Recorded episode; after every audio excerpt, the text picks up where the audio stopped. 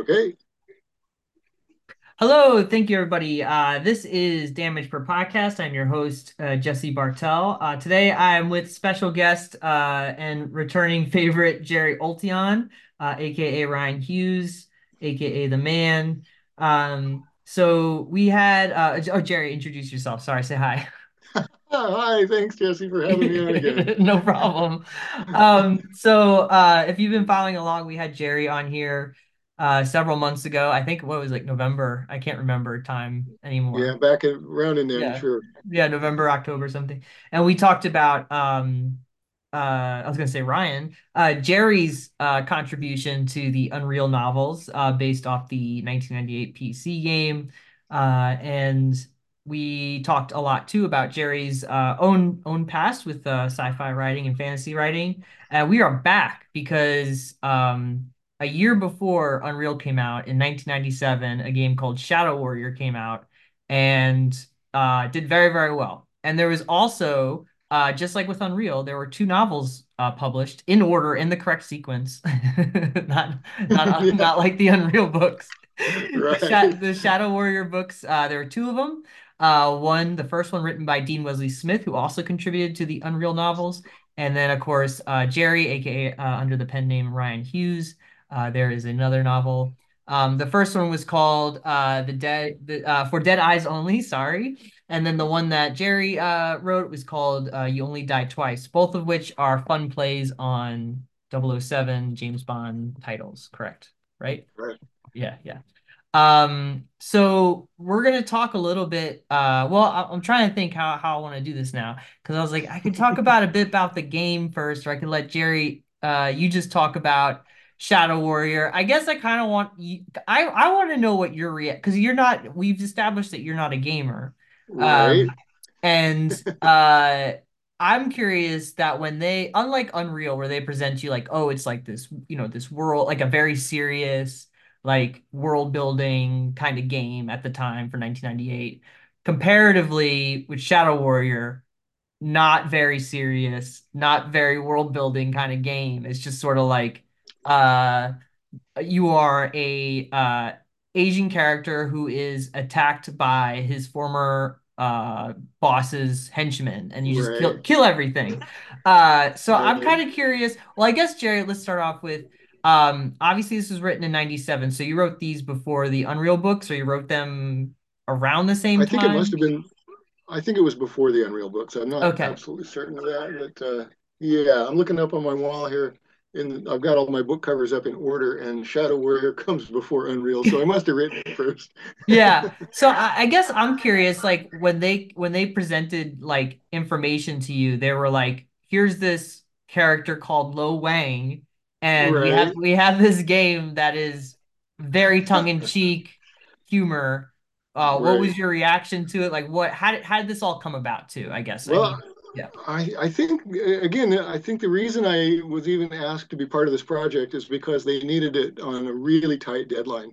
Um, we brainstormed this um, on May 7th of 1997, and we had to deliver the book by June 15th and uh, both Dean and I had to finish our books in basically um, what five weeks, and uh, and they knew that I could write fast, so I'm pretty sure that's that's uh, why I got the job. Mm-hmm. And uh, it came in the way of a phone call from John Ordover because that was during a period when I had been on the GEnie computer network, and then I kind of got disgusted with it, so I quit, and so I didn't have a computer interface. And so John actually called me on the phone and he said, I want you to join America Online. Because we're going to have an online chat and we're going to brainstorm a couple of novels and you and Dean are going to write them. And I was like, oh, really? I am, am I not? Okay. and because at that point I considered myself a professional writer, I said, what's it pay? How much you pay me? And he said, we'll just back the money truck into your yard and you can tell us when to stop. so it's like, okay, I'll write your novel. sure, whatever you want, and yeah, we'll get it done in, in five weeks. it wasn't quite like that, but it was it was good. You know, the money was okay, mm-hmm. and uh, and then he very briefly explained that it it was a real tongue in cheek um, kind of a, a game. Um, and that I didn't need to know anything about computer gaming in order to do it. They supply me with the story Bible, what little there was, and uh, and that we would and we would get together on AOL with a group uh, chat.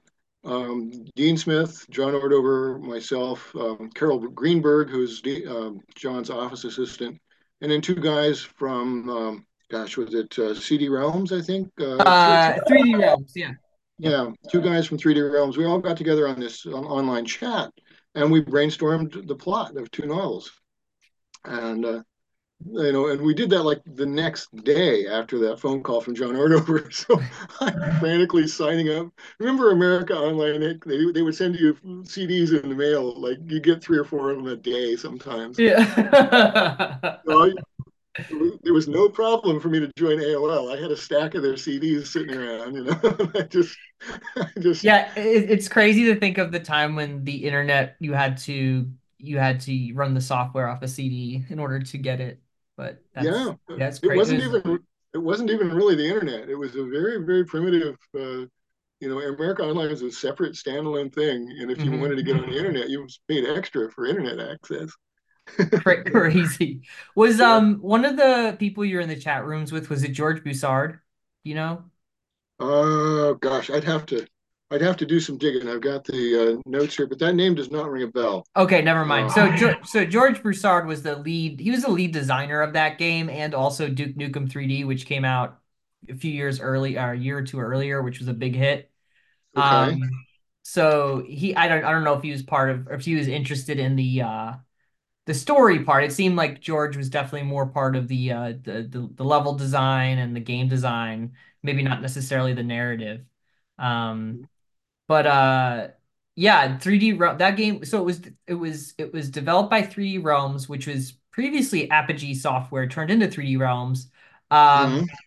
And they also developed Duke Nukem 3D, which is a huge hit. And uh, GT Interactive was the publisher, and they were the same publisher as Unreal a year later. So they definitely after this GT Interactive, uh, unfortunately, uh, was very much shut down due to okay. they, they yeah. were they were bought by Atari like a two years later.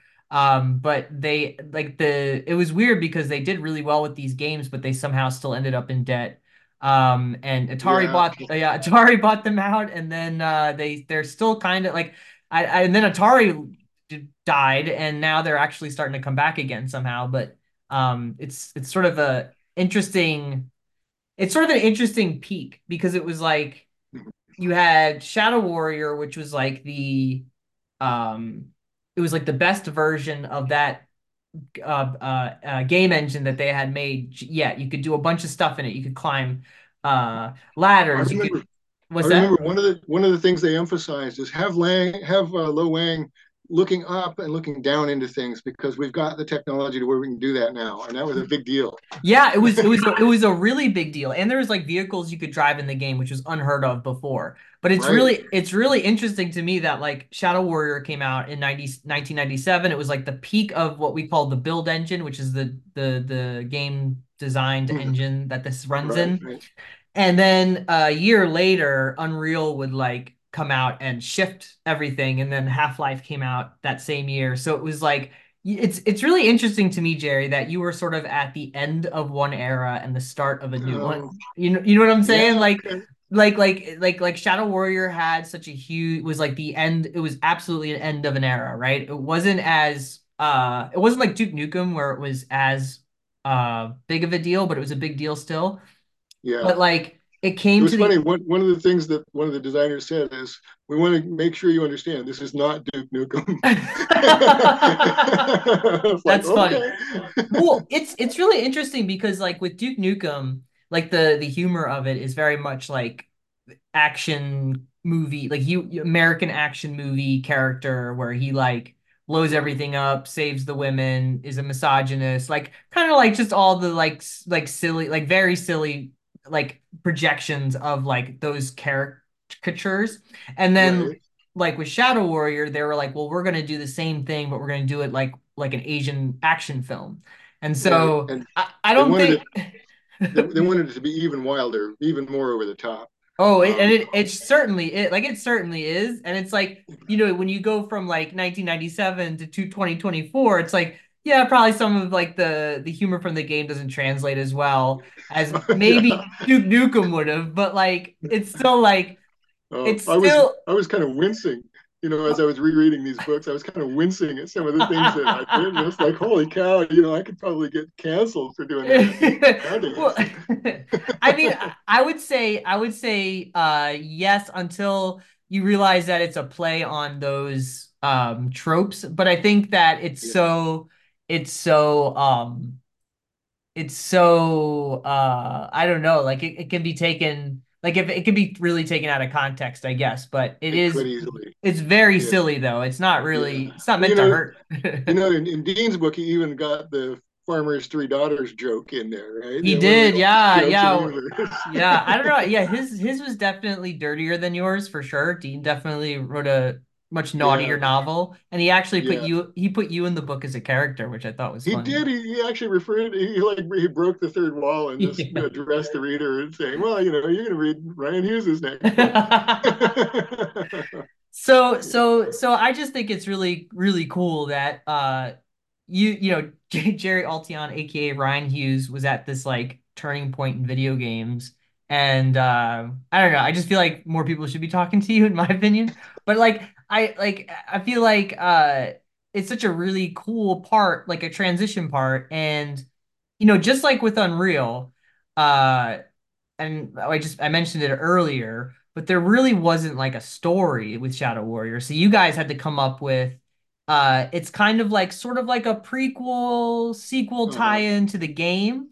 Um It and it has it, has to do with the earthquake machine called the ABCD.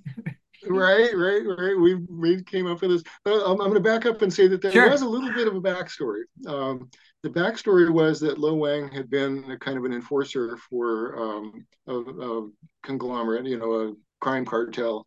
Not really a crime cartel, just a major business cartel.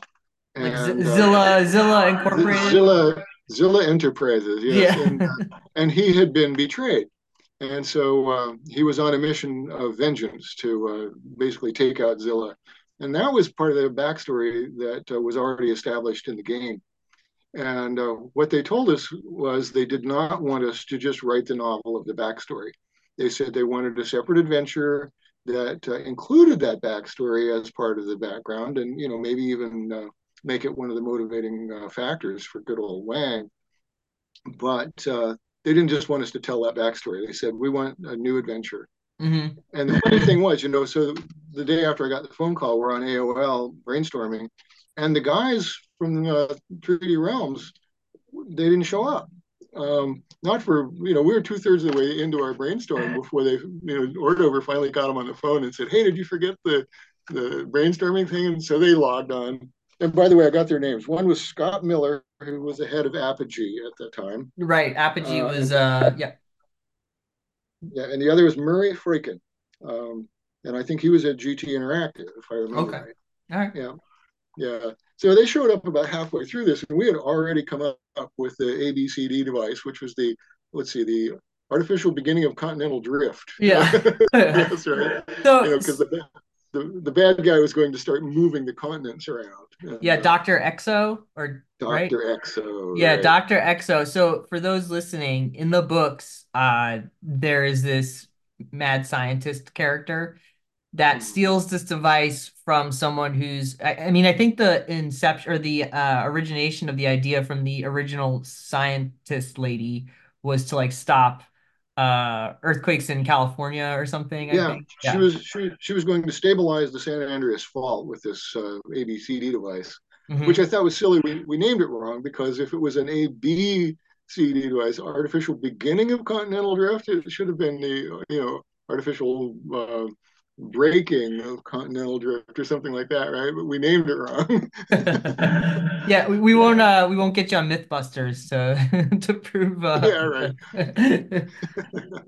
um so was so they it, so yo go ahead Jerry sorry it was just uh, you know the the device was made by a, a legitimate scientist who was actually trying to do some good in the world and uh, you know bad guy gets a hold of it and decides to use it for his own purposes that was Mhm. that was kind of the backstory of of where the where the novel was going to head Yeah, and so so Dr. Uh, Exo decides to use it to create basically Pangea. Like he like wants to like bring all the continents together, but like smush Right, them and like cause like destruction.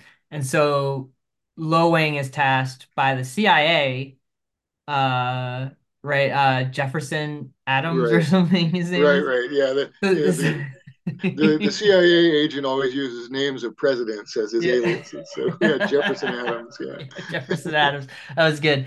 Uh, they they get a hold of uh, Lo Wang and they're like, "Listen, you gotta you gotta stop this." And they take the scientist's lady scientist's daughter, who's also what happens is the lady right. scientist's daughter shows up at the airport. Lo Wang is going to fly over to France, where he hmm can pick up all the weaponry he needs, and he'll be close to um, what they where they think Doctor Exo's uh, secret headquarters is. hmm And uh, so he's on the plane, or you know, he's in the boarding area, uh, and uh, this woman just sits down next to him. And of course, we've established that Lo Wang is really attracted to pretty women. So of course, he's quite happy to have her chatting him up. And uh, you know, turns out she's the daughter of the scientist who invented the device, and she wants to go with him on the mission. And uh, Lo Wang is he's so smitten with her, he doesn't actually bother to ask how she knew that he was there. you know, which would have, would have saved him a lot of trouble if he'd asked that question. But you know, we we just wrote it. We wrote our way past that. You know. He was listen, Lo, Lo Lo Wang just you know he, he he knows what he likes, so it was just hard well, for him. we had this little thing going, Dean and I, where uh, when Lo Wang would do something stupid, we'd say, "Well, he was thinking with the little brain, not with the big brain." It's true. yeah, Um, So so yeah, so that, that I mean that's more or less the the plot of the I mean that's the base plot of the story is that this this uh, crazy uh, scientist dude's using this device to to um destroy the world essentially and, and Lo Wang is is on the case and uh I would say so Dean Wesley's Dean Wesley Smith's book is definitely more straightforward and uh like like uh um linear like about the mm-hmm. story. It's pretty much like it's pretty much a telling of events of like the the airport and getting to France and Europe and all that, and then it ends, and then your book picks up. And so I wanted to ask, do you know Dean Wesley Smith? I think he plays video games. Is that correct? Or he doesn't I don't know. I don't know if he's much of a gamer. He probably plays more than I do. Because because at the begin, so it's interesting because at the at the beginning of his book, uh, in the like acknowledgments, he like okay. calls out all the specific like video game people, and I was like, I feel like if like only Oh, you know would what? I don't think that was Dean doing that. I read that too. And uh, yeah, the acknowledgments, um, that was George Broussard and Scott Miller uh, who did those acknowledgments. Oh, Yeah, gotcha, gotcha, gotcha. Never mind, never mind, never mind. That's what. yeah, Okay, so no, because it says for Chris. Thanks for all the fun. yeah, Um, yeah. It's a page page in. We have uh, acknowledgments from the game designers. right. Okay, so George Broussard, who I mentioned earlier, so he's he's the designer. Yeah, Um, that is cool. Okay, so that that clears that up. yeah, So, because I was like, so so so there's unlike unlike the Unreal books, which are split up, you know, like back and forth, and okay, obviously yeah, obviously the the the publishing issue, but there's less of a uh like there's less of a way for me to like other than uh you did the like the the the the Na Pali like pre like the prequel story and then he uh-huh. did he did did he do the current day story? Was that how Uh, that went? see. Yeah, was it the yeah. other Dean way? did. Dean did the Dean did the uh, prequel story. I did the uh, current day story uh, for the Unreal books. Yeah. Okay, but like in terms of like the writing, like it's not that like I, I wouldn't read that and be like, oh, these seem like very two different people kind of thing. But I feel Uh-huh. like with the Shadow Warrior books, they feel very like very different books. Like I I feel think so. Like with Dean with Dean's book, he definitely is writing in the voice of that character more so. Like I he so. he he's he's definitely telling it more like tongue in cheek on the nose uh and making lots of jokes.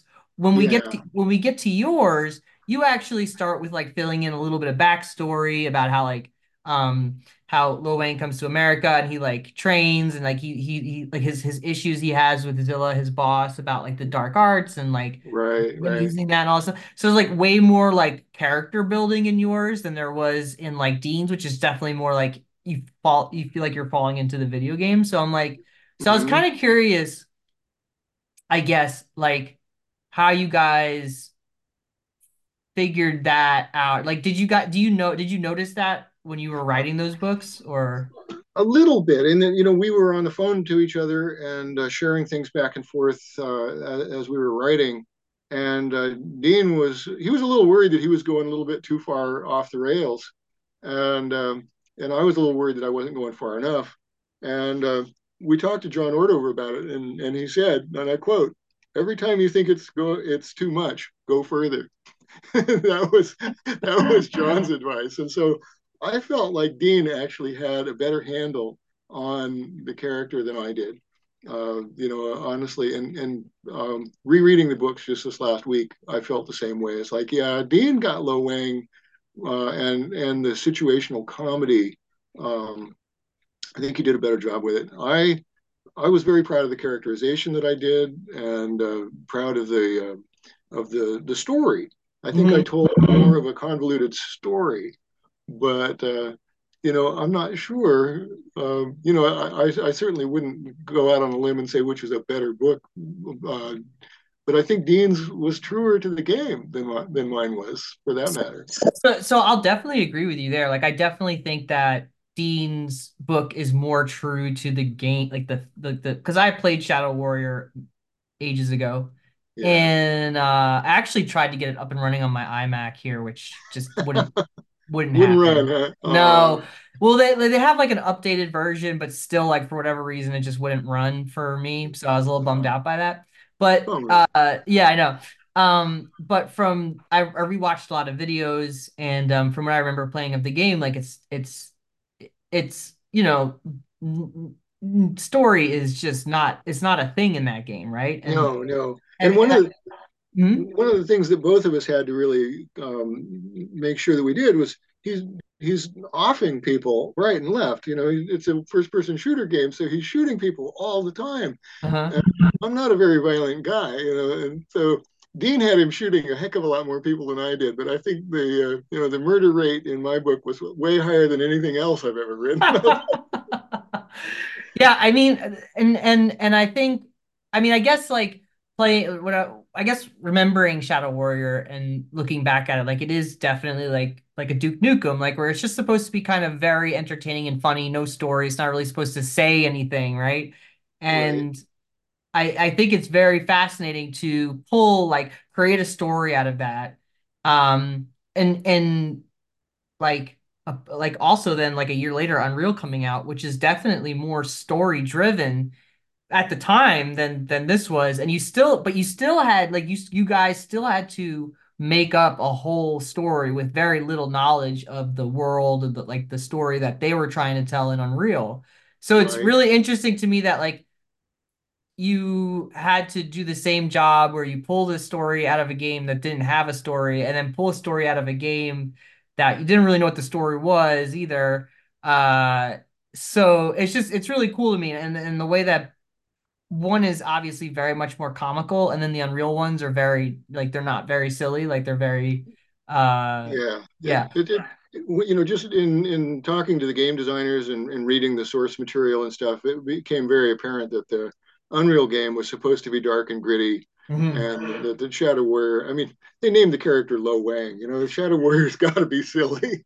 In fact, they intended to name him Hung Lo, but it turns out in Portland, Oregon, just up the road from where I live, there's a restaurant called Hung Far Low. they decided, yeah, we don't want to get in any trouble with the restaurant owners, so they made him call. They called him Lo Wang instead, and then he's got. Uh, I think he's got a sidekick later on in one of the like one of the updates to the game. Anyway, there was a Hung Low somewhere in the game, but uh, it was it was not the main character. So um Well, it's also interesting too is that Shadow Warrior was rebooted several years ago and they made three new Shadow Warrior games that I did not know that. Yeah, so so they made three new Shadow Warrior games. I haven't played them myself. I had a, a guy who I talked to on here, Mitch has, um, but he, you know, they're definitely much more modernized shooters, but they kind of tried to keep the spirit of the original Shadow Warrior, where it's very silly, very tongue in cheek. Um, you know, the the jokes are a little less, you know, uh, stereotypical, I guess, but I mean, it's like definitely Right, more still like a silly game um and very violent but the it's still it's still a thing which i thought was like i think is i mean i get you know pretty cool i guess you know and uh right. um i'm surprised they didn't they didn't they didn't contact ryan hughes aka jerry Oltion for the story Yeah. No, I never heard from him at all the second time I wonder if so Dean did. You know, Dean is still doing a lot of tie-in novels. It could very well be that Dean was still in on that. I don't know. i don't know we we, I, I got his email i gotta give him a buzz about that um uh where was I going with this? Um oh my goodness.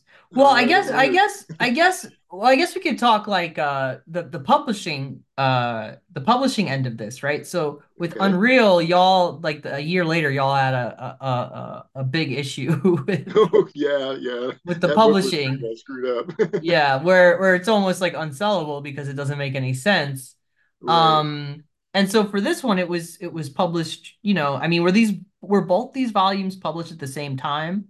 They they did. They, out? Uh, they yeah. came out simultaneously. That was one of the things we asked as we were getting into this project. It's like, well, you know, if if we uh, you know if we only have like six weeks or five weeks to, to write these things, uh, you know, are the books going to come out simultaneously? And and John said, yeah, they are, and that influenced how we wrote the books. In that uh, we decided that book one could end with a cliffhanger, uh, and a very unsatisfying cliffhanger at that hmm uh, because book two was already out, and we thought, okay, it's not it's not unfair to uh, you know because that people going into it are going to know there's two books, and um, you know it's really just going to be one book in two volumes. So hmm um, so we actually intentionally put a very unsatisfying cliffhanger at the end of book one.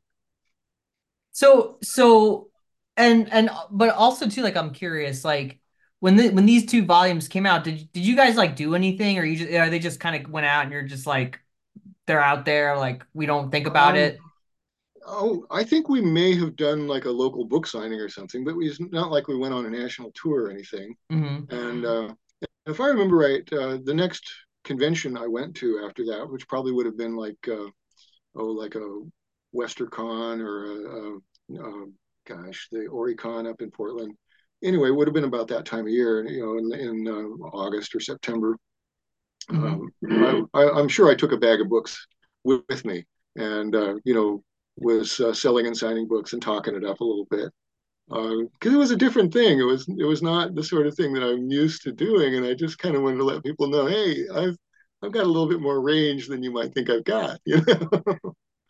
Yeah, I mean, uh, were um people like like coming up to you and they were like, "Oh my God, I love Shadow like Shadow Warrior is such a cool game. This is so cool." Like, do do you remember any of those sort of interactions at all?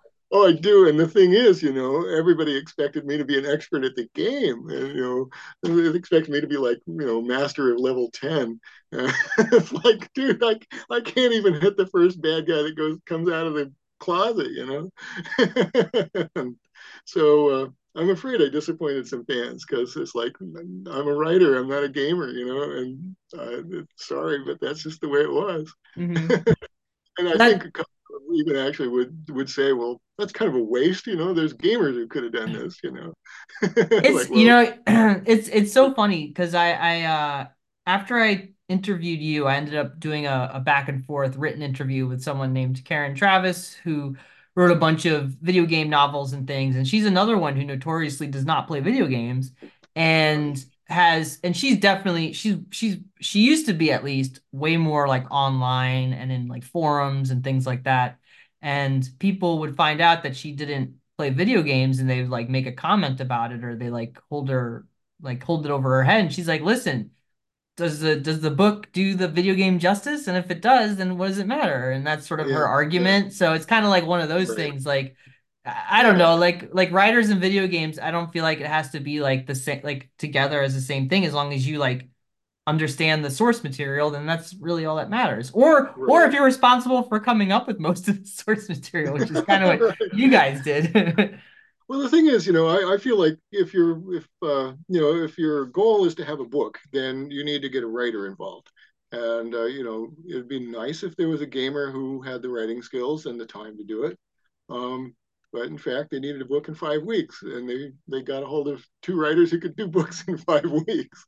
Oh, and one other thing I didn't mention earlier is uh, as I was digging through my notes on this, I re- I realized that uh, about three days after the brainstorming session, I took off on a one week vacation to Hawaii, and it was already, you know, it was already paid for. Already had the tickets. I couldn't very well cancel out, so I took my laptop computer along with me, and I spent a lot of time in the hotel room writing Lo Wang from Waikiki Beach. So the, the the first part of my novel was written on Waikiki Beach. That's pretty cool. That's pretty cool. I like that story. I like the writing life. I have to say, you know, I do love my job. Yeah, so uh, so back to um the differences between the books too. I wanted to point out is that your book is definitely more like character heavy and driven, and it feels like it feel. I just find that the tone, the to the voices of the books are so different, are. and and you know I can see the sci-fi writer in you, uh, like coming out. You know, like the the one who's like really trying to make this like uh um what am I what kind of like show would that be?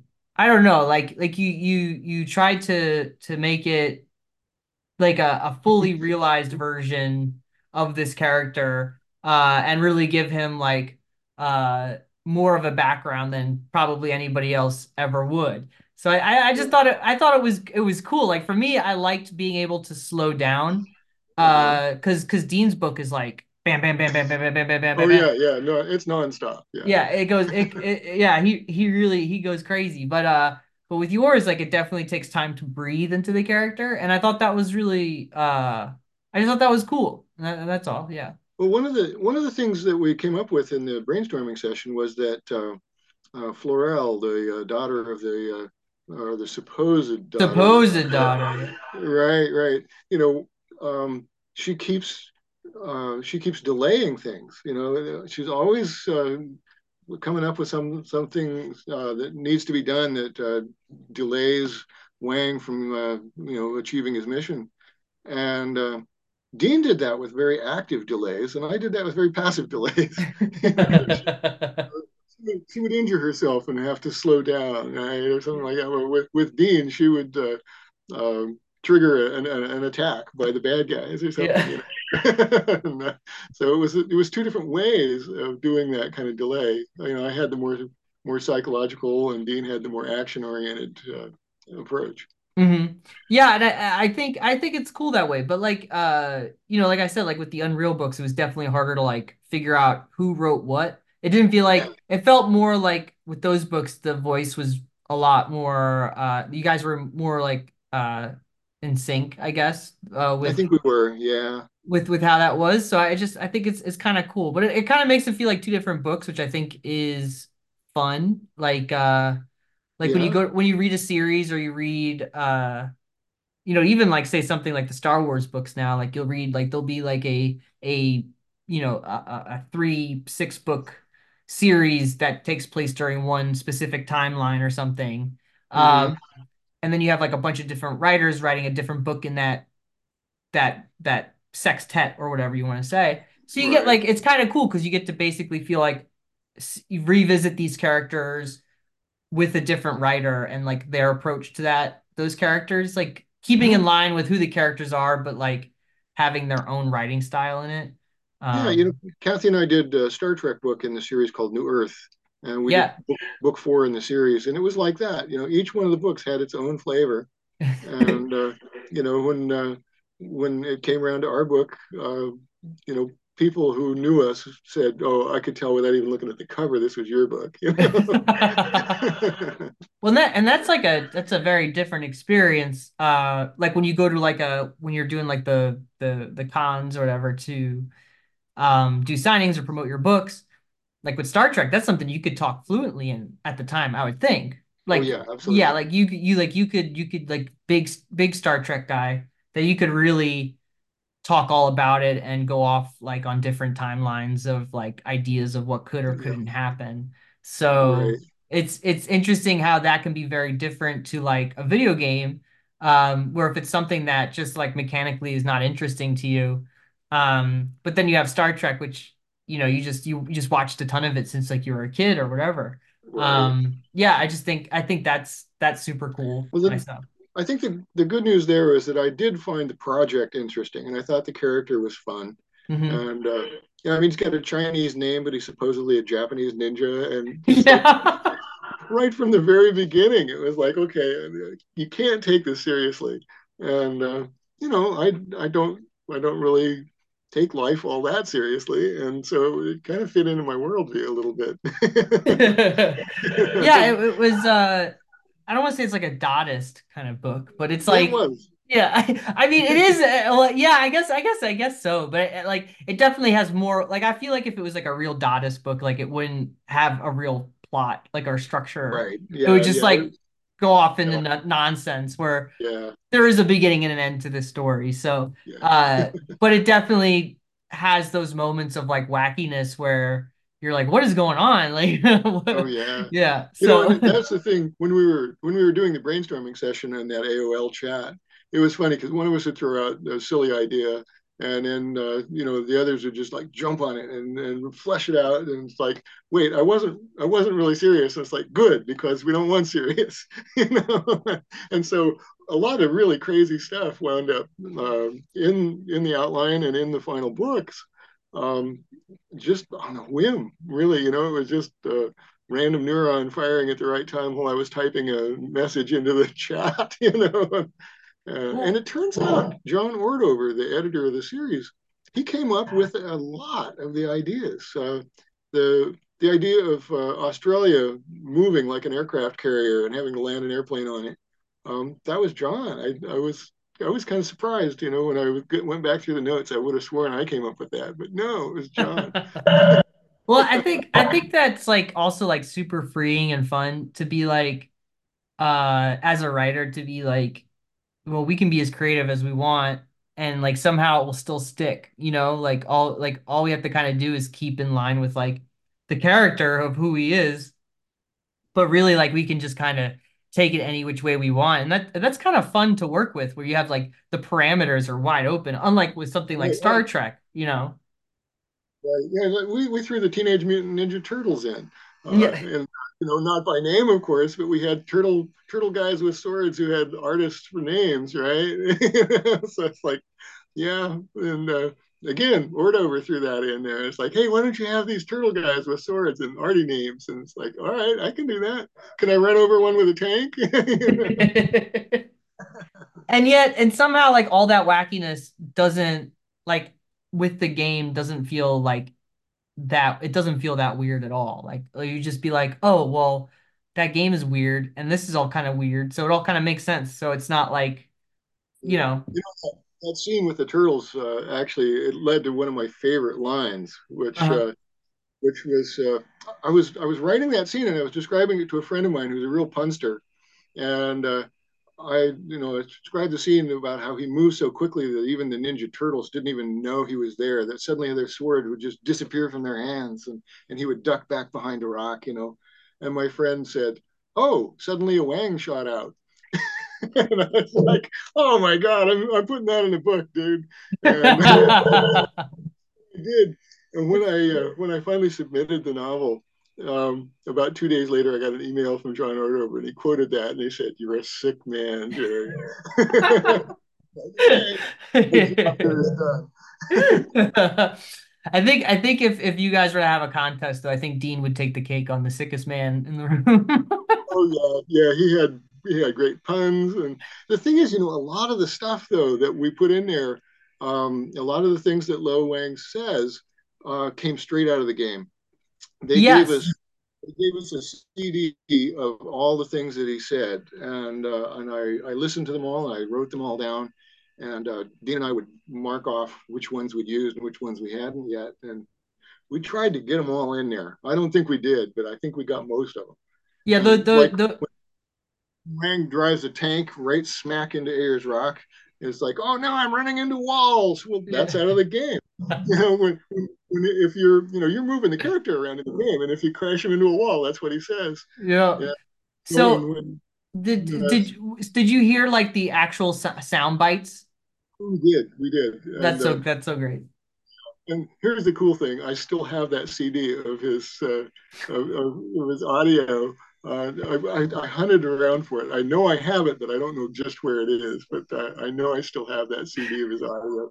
Dude, there are so many like like old school PC guys that would lose their minds if they knew you had that. Like like they would they would cuz like for I mean Shadow Warrior for I mean so like retro shooters and things like that have really come back again. And so there's people that like have like that's all they play are like these games that are like homages to retro shooters and right. like look like that. Like they make they make games now that look like those game like Shadow Warrior looks. Like like that's they go back and they do that. But if somebody knew that, especially oh, what's his face, I forget who did the voiceover for Lo Wang, but he he was a pretty famous uh character voiceover for video games and he was so great because he would he did that he did that voice that he does like that that Lo Wang voice which is like kind of gruff yeah. and like uh, you make another stupid move. Yeah, yeah, yeah. So he and he and like that's like kind of how he just talks. So it's really funny that like the like. But I'm dude. If somebody found out that you had that CD of sound clips, like they would you. You, you could sell that for like so much money, probably. That's amazing. Yeah. Well, the thing is, of course, you know, we'd have to get permission from the guys at 3D Realms or whatever, whoever inherited all their stuff. We'd have to get permission to use it, you know. Dude, I don't, I don't, I don't even know who owns I don't know who owns that, like those original sound clips anymore. Like I, at this point, yeah. a lot of those things, a lot of those things get lost with time because like people like Apogee and 3D Realms, GT Interactive, they're no longer a thing. So right. I, I, I, I, don't really know.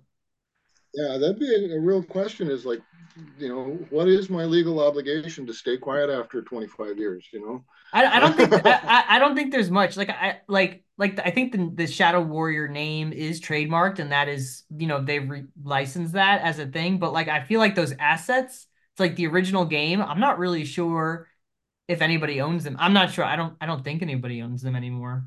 Yeah, yeah. so I don't know. Yeah, I don't know. That's a real question. Yeah I don't know it might yeah. be a moot point because I don't I don't know where that CD is. It was not where I looked when I thought I knew where it was. So I'll have I'll have to dig a little deeper, I think, to find it.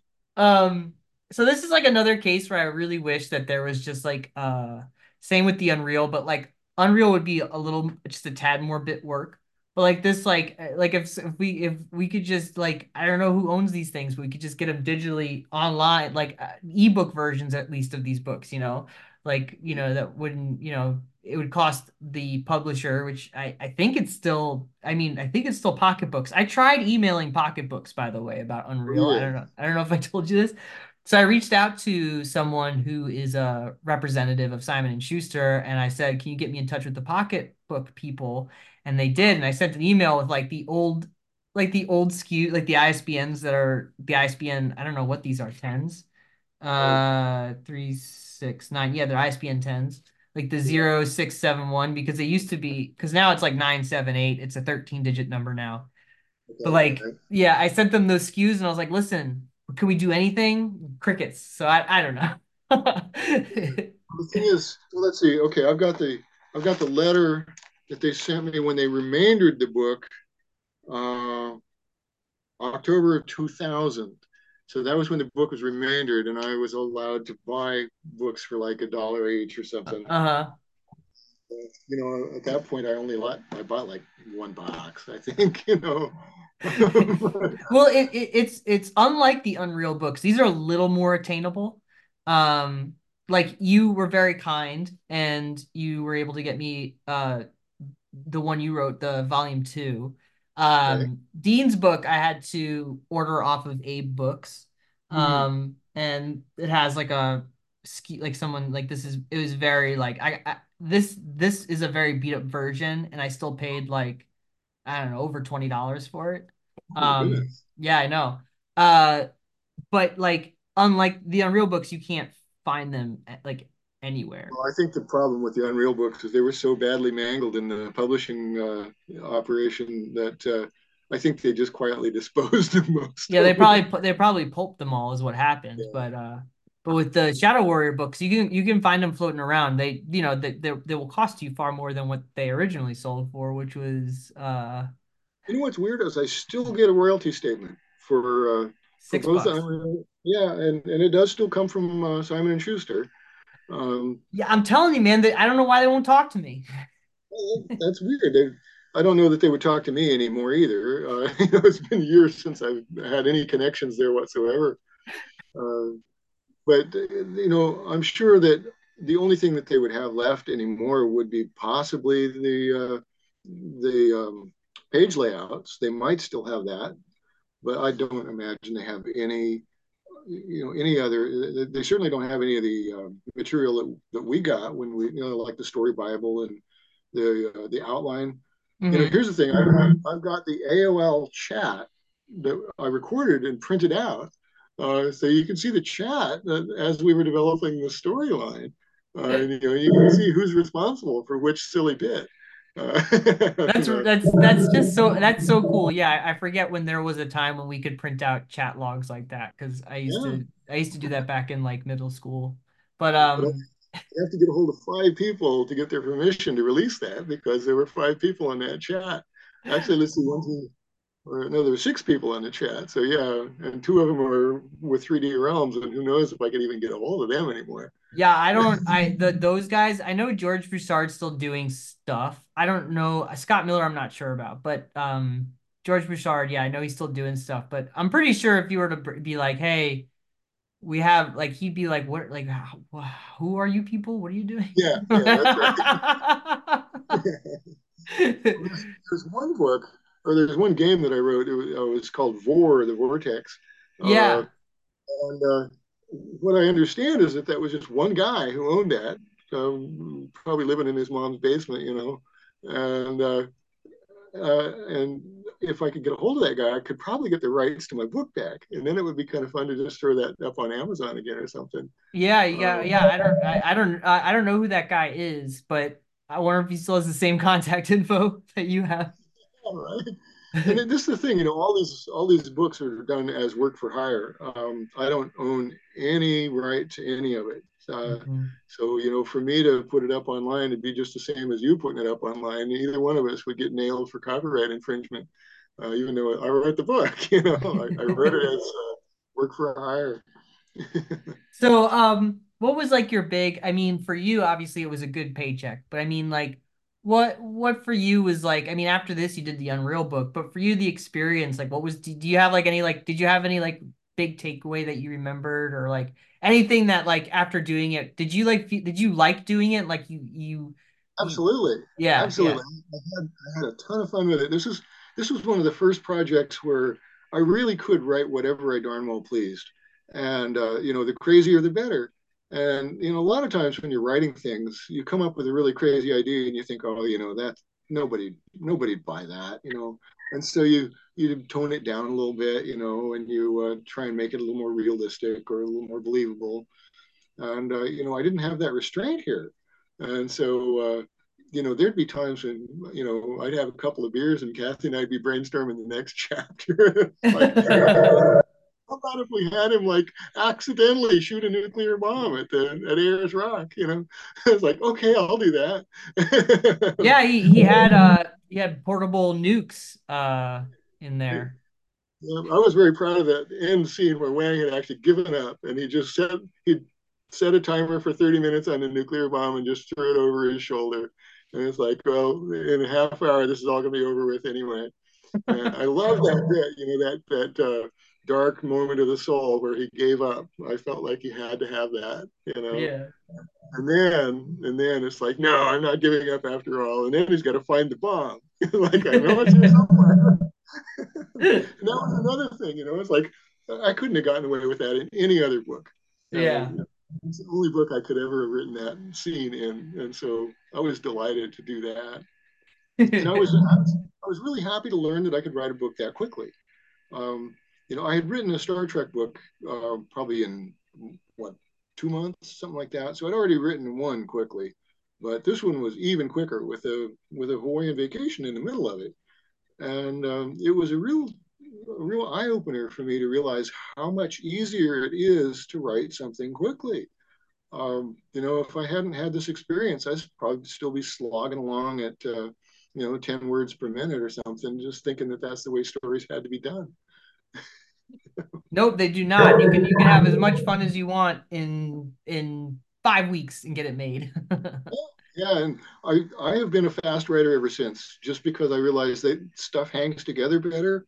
You know, my limited memory, um, you know, if I if I wait too long, I forget what I put into the first part of a book, and uh, you know I, I, wind up with loose ends and uh, or reinventing things that uh, I'd already solved earlier on. You know, so uh, yeah, writing fast uh, solves a lot of problems. Um, that's awesome, dude. Yeah, I uh, I think for me, like, I mean, I just think it's really wild that y'all were able to like when I was approaching the Unreal books, I was like, well, there's like I mean, there's a world there, there's like stuff there. So like I was kind of like already I just assumed you guys had taken that information and made something because it seemed plausible. But like when I saw well when you've told me that you did the Shadow Warrior books, I was like, what could they have possibly made a story out of with the Shadow Warrior books? You know, like I was just like, I was like, and two whole books, like, like what, what, what story could they possibly tell? And then I read both of them in like, I don't know, a week and a half or a week or something like that. Um, and it was like, it was just super fun. It reminds me of a, just of a different time, like a different wacky time in video games. Uh, right. when video when video games were just video games with a capital V, capital G, like it was just like goofy. Um, yes. and like I said, it, it kind of like it's so interesting to me because it is kind of like the end of an era. It's you know these types of games would, would be continued to be made. They just fall out of fashion. But like the you know the next year, like everything changed for PC gaming, and I just think it's it's funny. Like I said before, that you're at the you're like the end of this and the beginning of the next movement.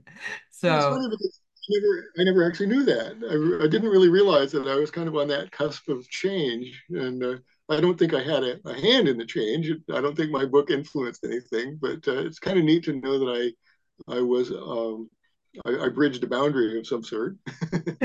yeah, I think I think it's really cool that like you were in this like uh like you had like this this lucky moment of being in this particular time in culture, like a cultural shift in video game entertainment that you were able to contribute to the old way of doing things and then eventually the new way of doing things. And then and then i mean that was more or less it for you with video games because the was the vor stuff after that or? Actually, you know i'm not sure if vor was a video game or role-playing game or what. Um, I, I think I really don't question. It's a type of game. It's a type of a type of a fictional world that's it's uh either a, a tabletop game or something. They're not.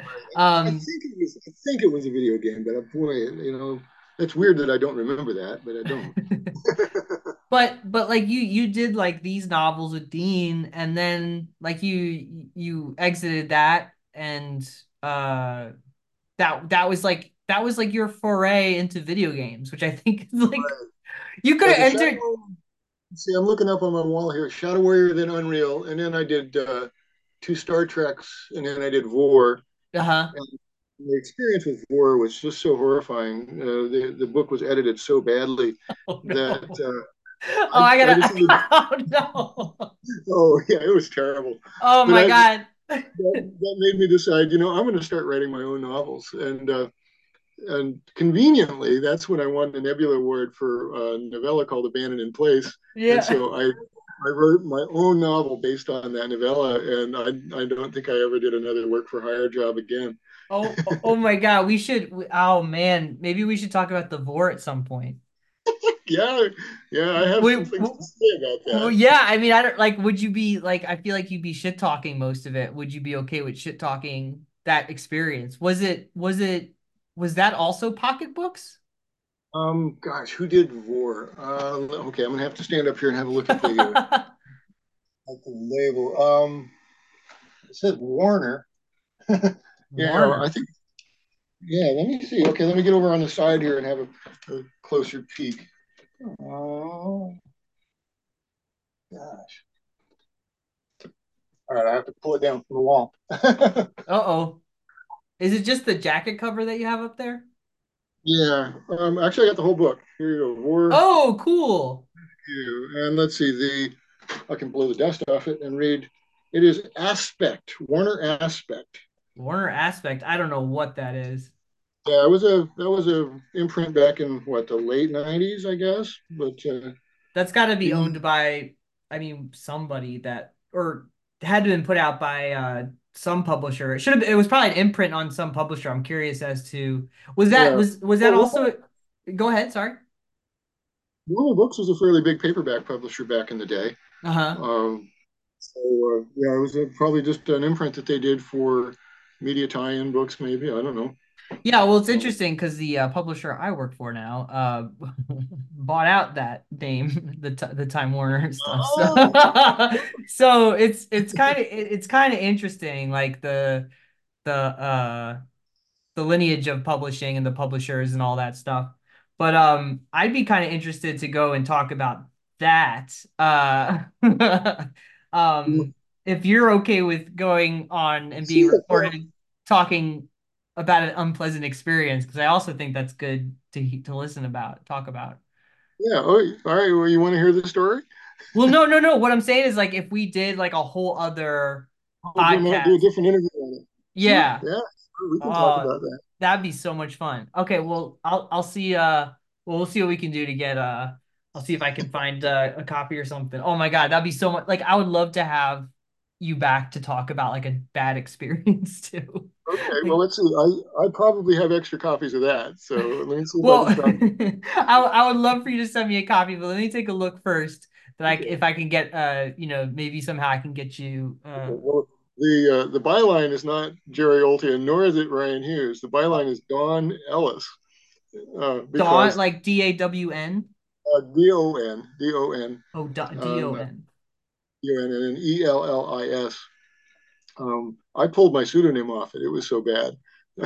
oh my god, this is so great. And did and did the guy who got you the uh the other two gigs for Shadow Warrior and Unreal, did he? I don't. Remember, I don't remember if it came through John Ordover. I don't think it did. Um, oh I, will have to go back and dig through my notes and see how I wound up doing that one. Oh my goodness, Jerry, this is so exciting. Okay, so I love this.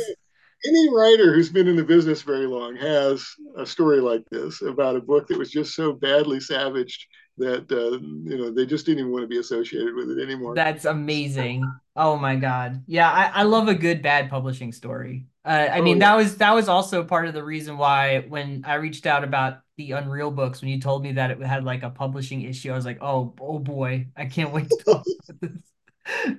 no, um, two books sabotaged by the publisher. Uh, you know, one intentionally. Well, I guess they were both intentional. The the Vor one was just really really bad editing. Nice. And, uh, you know, I, I kind of feel bad for the editor too. I think she probably actually was trying, but just didn't really understand what was going on. Oh man, oh I love it. Yeah, that that stuff's so good. Oh man. Um, all right, maybe we'll figure out. We got to figure out something for that because I think that'd be okay. a good a good discussion. If you're if you're down and okay to talk about a bad experience and possibly talking about people who you have to maybe not say some great things about. So it's up to you. I'm not going to say horrible things about the editor. I, I, like I say, I think she tried. I just I just don't think she succeeded. oh, um, well, uh, uh, that's that's. I mean, that's pretty much all I wanted to ask or talk about with Shadow Warrior. I think I think they're really fun books. I think they're. Uh, I don't want to say no. I want to say they read faster than the Unreal books. They're just very different. You know, they're just very. uh Much more lighthearted, I think. Way more lighthearted, way more punchy. Um, and once again, a a, a really cool exercise in creating something out of almost nothing. So I was I thought that was it's just it's just really fascinating that uh there was just two volumes of this book out there on this on this video game thing. I'm um, glad to have done it. You know, it's one of those things when you get into a project, you always wonder, you know, 20 years from now, how am I, how am I going to feel about it? Well, here it is, I know, 20 years and change, and I actually feel quite good about it. So that's you know, great. Like that's awesome, dude. Like I, I love that. And um I love that you still feel so positive about it. Like that you can look back on it and be like, that was really fun, like all that stuff. Uh, well, you know, I think people's memories do tend to soften over time, and uh, you know, you you start you remember the good bits, you don't remember the bad bits. I, I'm sure that while I was writing this and I was under that intense deadline on my vacation, you know, I'm sure I was complaining a lot, and uh, you know, I wasn't I wasn't cackling with glee over the fact that I had to work really hard. But uh, you know, I look back at it and it's like, yeah, I'm really glad I went through that. I'm, I'm glad it happened, and I'm glad I I met the challenge and uh, and apparently did okay. You know? Yeah, yeah, yeah, yeah. That that's that's that's really great. And uh, um, like I said, I I still think it's just a really cool, awesome uh point in video game history that you were a part of. You know, that you were just in that little like sphere of of crazy things happening and contributing to that. And uh, and we're talk about crazy. One last crazy bit was yeah. that I, I didn't realize this, but the Shadow Warrior guys flew somebody up from uh, Texas to play the game for us again. I, I, mentioned that when we were talking about the Unreal. Uh-huh. I, I, didn't realize it happened twice. It happened with the Shadow Warrior guys too. Uh, and uh, you know, I've got my notes from when the guy flew up here to play the game for us because the game wouldn't run on either of our computers. And uh, so the guy came, they flew him up here. We had lunch. He played the game for us, and he flew back and I flew back home to Texas, and I thought that guy's got a job I wouldn't mind having. Yeah, that that sounds like an amazing. Like I want that job, but uh, one time, one time, very uh, uh, many moons ago, I was just very briefly writing about video games in a in a professional setting that wasn't just me doing it like this. It was like a it was like a, a thing, and I actually was taken to New York City to play a video game in a hotel room with the publisher, and that was like that was really cool and weird because I was like, this is really this is weird. Like y'all y'all y'all have a lot of money. yeah, that's it. Suddenly, suddenly, you know, it's like the old Far Side cartoon of uh, you know every parent's dream and they're looking at the want ads and you know video gamer who can hit level seven on quake you know? Like oh we our son has a, a future you know? Wait what what what was it like though uh when he like when he was there playing the game for you? Were you just like watching it like uh, i don't know this looks like a video game like I well, the thing is, he was demonstrating. He he had it in uh, uh, what's the word you used? Uh, the mode where you can't be killed, right? Oh, um, God mode. God mode, right, right. So he had it in God mode. So he was he was showing us all the stuff it would do, and uh, and he was intentionally uh, doing things that would trigger uh, Lo Wang saying something, you know, like uh, there's a woman taking a shower, so he'd barge in on her and she'd scream and he'd say, you know, would you like to wash Wang? you know, stuff, right? And uh, you know he'd crash the character into a wall or he'd shoot at something and it would the the, the bullet would ricochet back at him and uh, you know and Wang would I can't remember what he would say in that instance but uh, you know he was giving us all of the uh, reactions that Wang would have. Uh, and it gave us a feel for the how the character was written. And I think it was actually money well spent. Yeah no I, I think I, I yeah I think that's that kind of stuff is just I mean, that doesn't happen anymore. Now they they they just send you a a, a file, you know, and um, you know, Zoom call or something, right? yeah, yeah. So so I yeah, I think that's uh once again one of those moments in video game history that was I think too like for you probably like like the money they spent and I think you mentioned this last time, but you're like, "Whoa, this whole video game thing is they got money." And so and they only they've only gotten more money since then. So yeah, it turned out to be a big industry. Yeah, yeah, yeah, huge, huge well, I industry.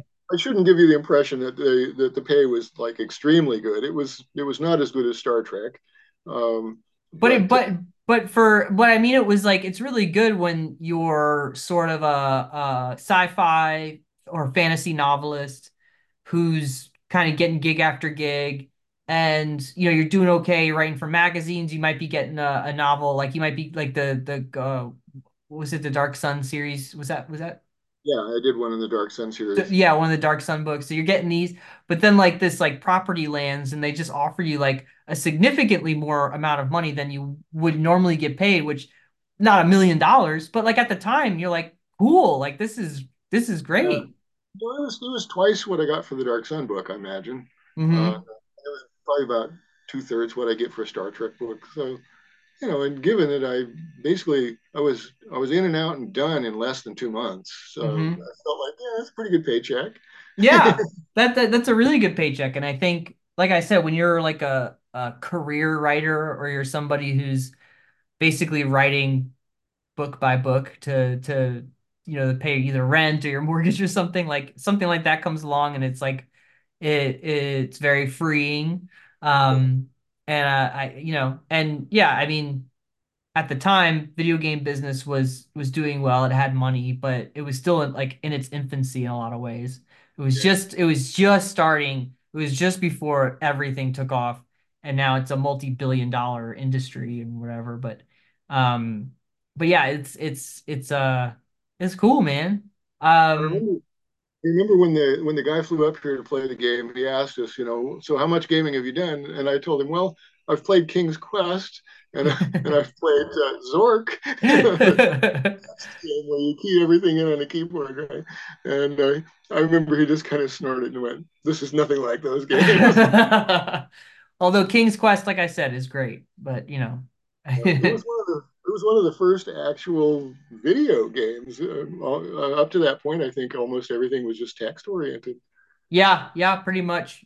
And then there was a lot of King Quests too. They they ended up making a quite a few of those. So, um, yeah. It came out as a vehicle to illustrate what the PC Junior could do.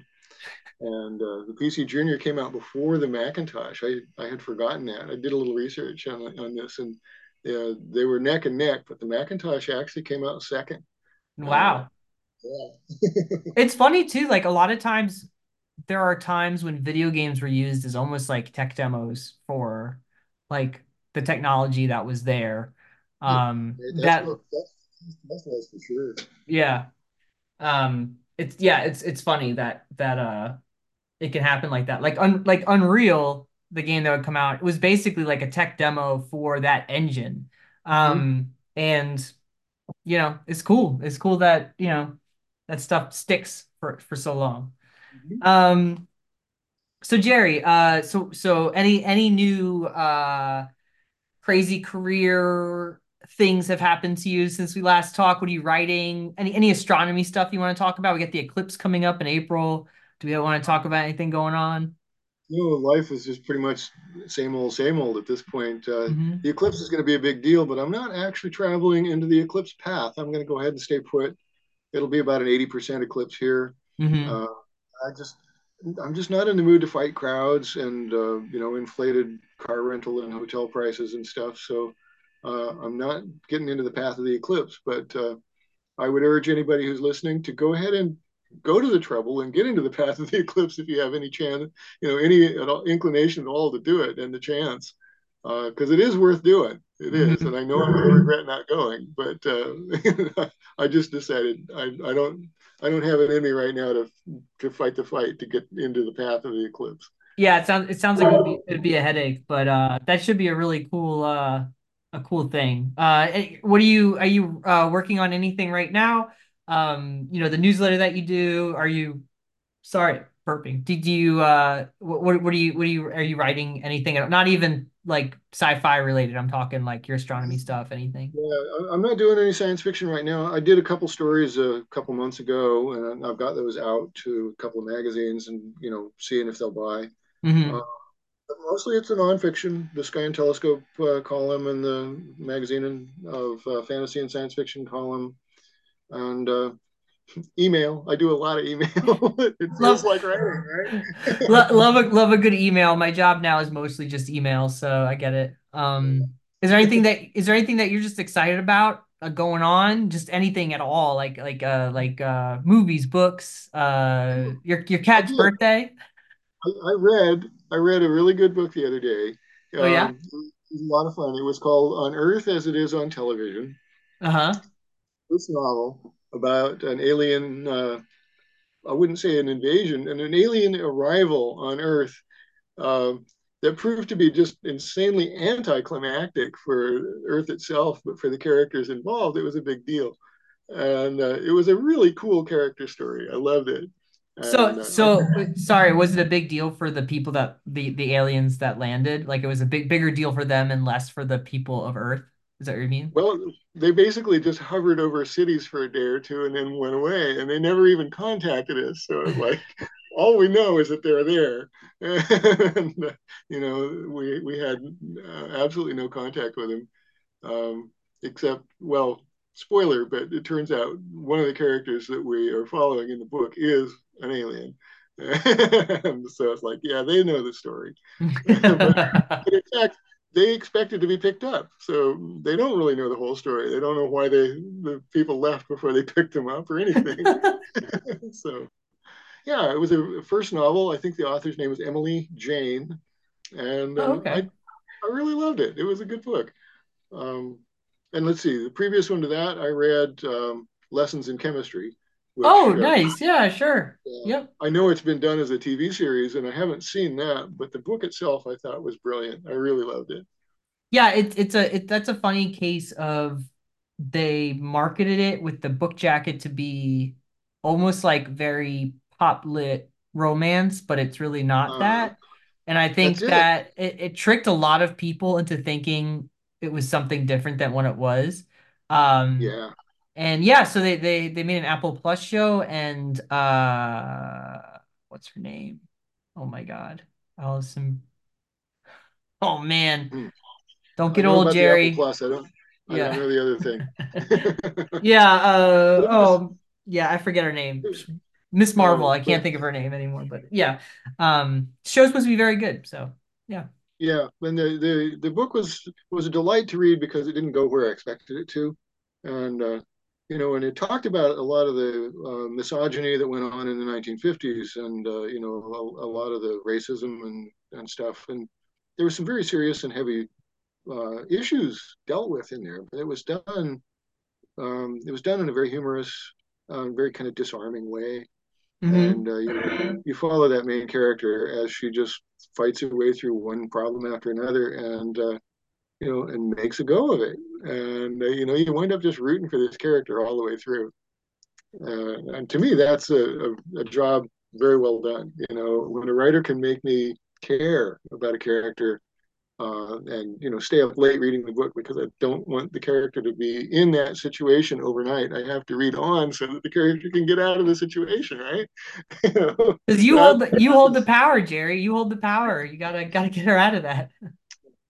You know I've always had that weird feeling about leaving a, a character in a lurch, and I, even writing a story. It's like you know I can't have them hanging off the edge of the cliff all night. I have to stay up and write the scene. You know. I like that. That's that's really sweet. Um, are you are I forgot. I don't know if we ever talked about this, but do you like do you like Dune? Do you like Frank Herbert?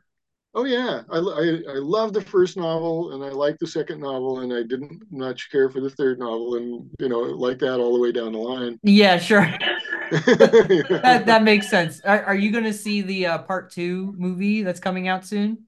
I am. I did see Yeah. the part one and I thought it was a technological triumph hmm and uh, you know and I and I thought this you know the, it was very true to the book and the acting was good and, and all. Um, I wish it had come out in you know 1968 when the book came out or whenever it was um, because the story is just so dated now. I I just felt like even though they were really true to the book, I just thought, no, nah, this isn't a movie for the 2020s. Yeah, it's interesting. I mean, I I kind of thought of that too. Like like I really I, mean I love Dune. I really love the Dune uh well at least for I don't like Brian's contributions to Dune, his son, but yeah, um but I really love I love Frank's books and uh even the not so great ones, uh for sure. Um but the uh the movie I really like visually, yeah, like I think I think that dude nails what Dune is supposed to look like and feel like.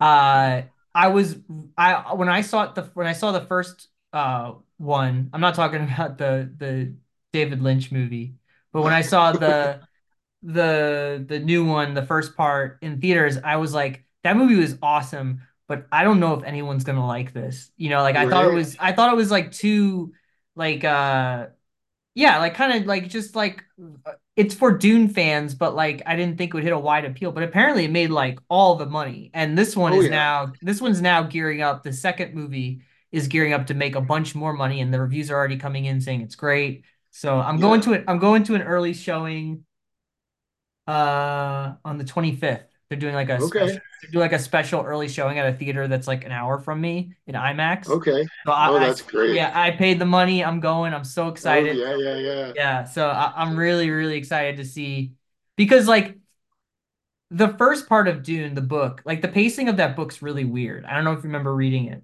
Yes, I do. but uh, I read it in middle school and then I reread them again a hmm few years ago.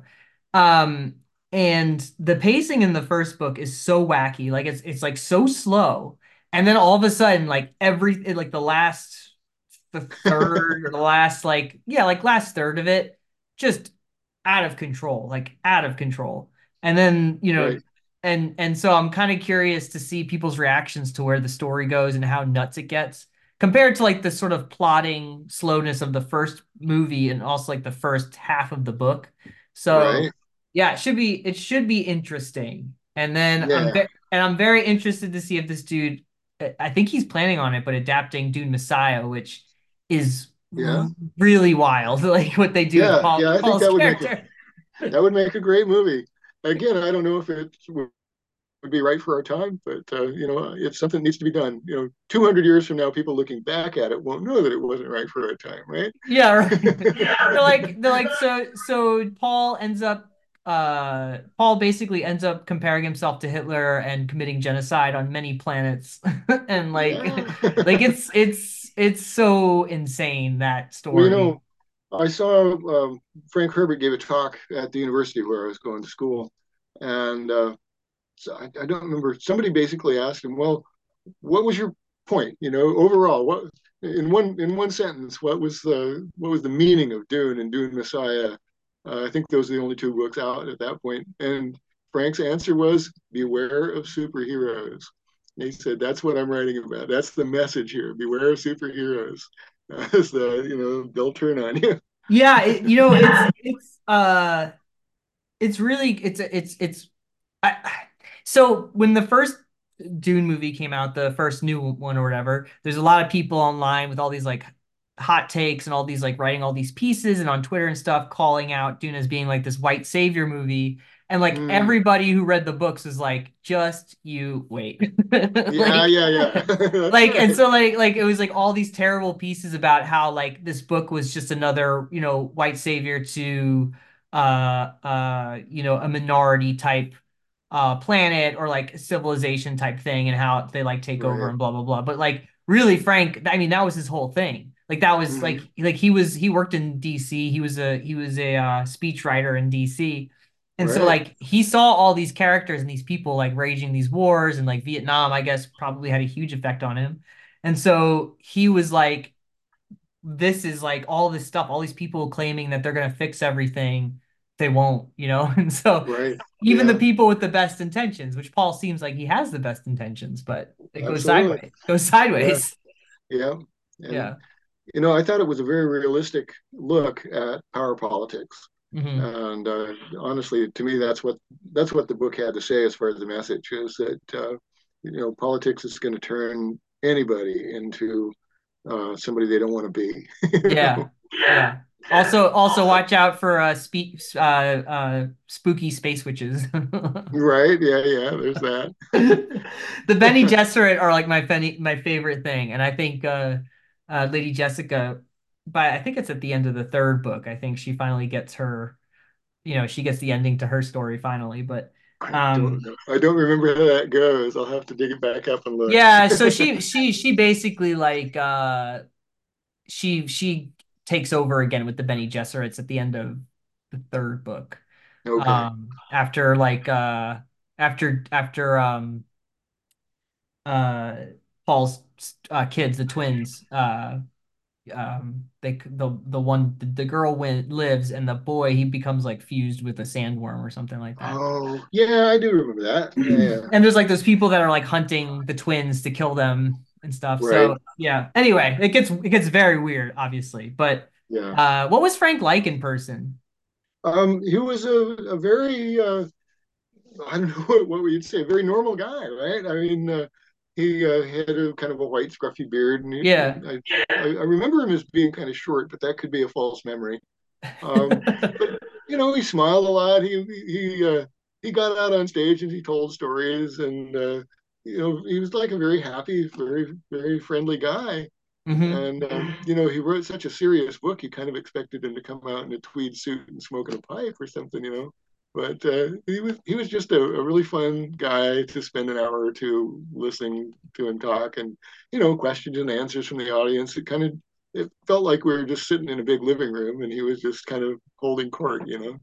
Yeah, I mean, I just I I really I wish I uh had a chance to talk to him because he just seems like a really fascinating guy. But it seemed like, I mean, from what I understand of Frank, like his wife died at some point, and then he kind of just became a little different, and then of course he passed away. But it was it seemed like he really loved his wife a lot, and that that was like a big thing for him. I've met his son Brian uh, Uh-huh. several conventions, and we corresponded and stuff. And uh, I always felt that Brian got the sense of humor that the rest of the family must have lacked because uh, Brian, he, he, was just a hoot. I, I uh, you, you spend five minutes in that guy's presence and your eyes are running with tears just from laughter. You know, he's just he's a fun guy. Well, that that's good to know. And I'm sorry about my comment earlier. I just I don't I don't like Brian's take on on Dune, but that's it cool. seems like he's doing fine though. Well, turn off the recording and I'll tell you about a cartoon that I read about both um, Brian and uh, Kevin Anderson. So, Oh, so okay. Yeah, yeah. That that's a good idea. Um, I think on that note, I think I think we will actually I think we'll we'll call it quits here. Um, this was really, really fun. This is awesome. Uh, Jerry, as always, I could talk to you probably forever about all the things and the nerdy things that we do. Um, I think certainly been a uh what's that? Sorry. This has certainly been a fun conversation. I've enjoyed it a lot. Yeah, me too, man. Really appreciate it. Uh, and um, you know, I think uh, like I said, I hope I hope just we could just keep these things alive a little bit longer if we can. Um, Yeah. Well, we can talk about Vor next, I guess. yeah, yeah, absolutely. I, I I'm really would I'm, I'm very excited to to that that proposition. So um, we we could do that. Uh, so Jerry, is there anything you want to say on your way out? Where do people find you? What uh, you know, anything? Um, you know, jerryoltion.com is my web address. Um, you know, you can get in touch with me through that. Uh, stories in analog every now and then, uh, stories on Amazon, but you know, I'm not as active as I used to be, so no novels or any of that at this point. so Um, well, Jerry, I really appreciate it. I appreciate your time, and uh, we will probably, hopefully, be back. So talk, talk soon.